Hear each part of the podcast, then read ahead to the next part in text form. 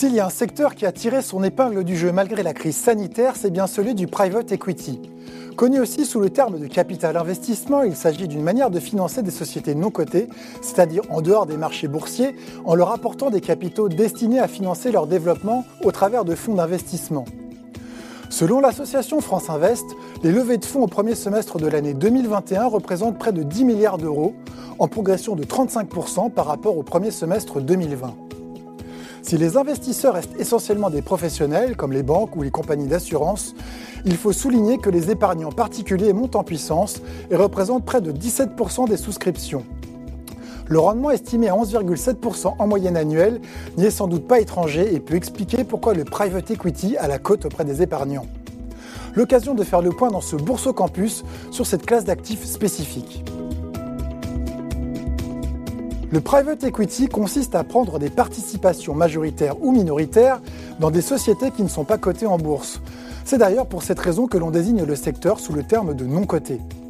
Ces participations sont essentiellement réalisées par des sociétés de gestion qui collectent l'argent auprès d'investisseurs pour le réinjecter sous forme de capitaux dans les entreprises ciblées. Les participations sont conservées durant un certain nombre d'années avant d'être revendues à d'autres investisseurs avec l'objectif de réaliser une plus-value. Ces sociétés de gestion peuvent intervenir au lancement de l'activité de l'entreprise, on parle alors de capital risque ou de capital innovation. Elles peuvent également investir lorsque l'entreprise est plus mature mais a besoin d'argent frais pour faire croître son activité, on parle alors de capital développement. Pour tenir compte de ces particularités d'investissement, les sociétés de gestion utilisent différents types de fonds. On recense trois grandes familles. La première, les F C P R pour Fonds communs de placement à risque, qui sont investis à hauteur de cinquante pour cent dans des titres d'entreprises non cotées en bourse. Les F C P R sont la catégorie la plus courante en private equity car ils permettent de financer la plus grande variété de besoins des entreprises, croissance, développement ou transmission de leur activité. Le F C P R peut également servir à financer des sociétés qui portent des projets immobiliers. Il faut signaler la présence de plus en plus marquée de fonds de fonds sur le marché du private equity, c'est-à-dire d'un F C P R qui investit dans d'autres F C P R. L'exemple le plus connu du grand public a été le lancement par B P I France de son F C P R Entreprise un en deux mille vingt et qui permet au travers d'un seul support d'être investi sur cent quarante-cinq fonds de private equity. Pour l'épargnant, cela représente deux avantages. Une grande mutualisation du portefeuille qui limite les risques de défaillance et un ticket d'entrée plus modeste que celui habituellement pratiqué en capital investissement. Deuxième famille de fonds, les F C P I pour Fonds communs de placement dans l'innovation. Ces fonds doivent détenir soixante-dix pour cent de parts d'entreprises non cotées et ils se distinguent du F C P R en mettant l'accent sur le soutien à la croissance des entreprises innovantes. Au moins quinze pour cent des charges dépensées dans ces entreprises doivent l'être en recherche et développement.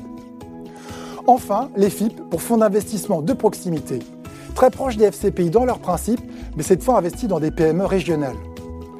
La liste n'est pas exhaustive et l'on pourrait citer les sociétés de libre partenariat, créées à l'initiative de la loi Macron de deux mille quinze pour concurrencer les partnerships de droit anglo-saxon ou les commandites spéciales luxembourgeoises. Enfin, il faut signaler l'existence du Fonds professionnel de capital investissement ou F P C I, à ne surtout pas confondre avec le F C P I précédemment mentionné. Il s'agit ici d'un véhicule d'investissement surtout réservé à des investisseurs chevronnés et majoritairement utilisé par des family office. Pour favoriser la souscription de ces fonds, le législateur y associe certains avantages fiscaux. Ceux liés au F I P F C P I sont assez bien connus des contribuables qui cherchent à défiscaliser avant la fin de l'année, puisqu'il est possible par ce biais d'obtenir une réduction d'impôt sur le revenu qui peut aller jusqu'à vingt-cinq pour cent.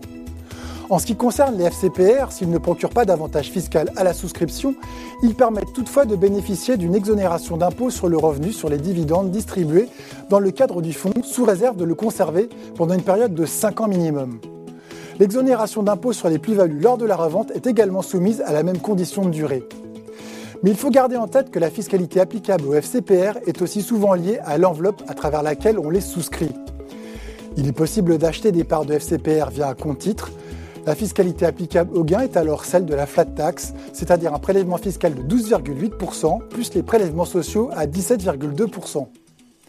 L'investissement à F C P R est possible au sein d'un P E A ou un P E A P M E avec la fiscalité propre à ce placement plus avantageuse après cinq ans de détention.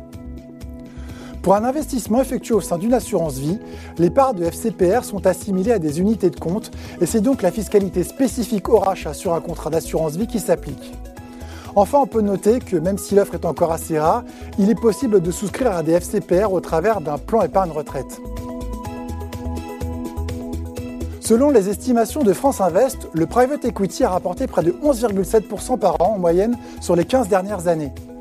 Dans un contexte où les taux d'intérêt restent bas et les rendements des supports les moins risqués sont au plancher, les perspectives de gains liées au capital investissement peuvent faire tourner la tête des épargnants et les pousser à s'y intéresser. D'autant plus que le discours sur la nécessité de financer l'économie réelle trouve ici une traduction concrète. Toutefois, il faut garder à l'esprit qu'il n'y a pas de rendement élevé sans risque associé. Le private equity n'est pas liquide par principe, faute de cotation. Une perte partielle ou totale du capital investi n'est donc jamais à exclure. C'est la raison pour laquelle il doit être envisagé dans une optique de diversification avec un capital dont on n'a pas besoin et que l'on est prêt à immobiliser sur une longue période, comptez entre huit et dix ans. Bref, il n'est pas fait pour tout le monde, même s'il tend à se démocratiser, notamment grâce à la loi Pacte qui a favorisé son entrée dans l'offre d'unités de compte en assurance vie.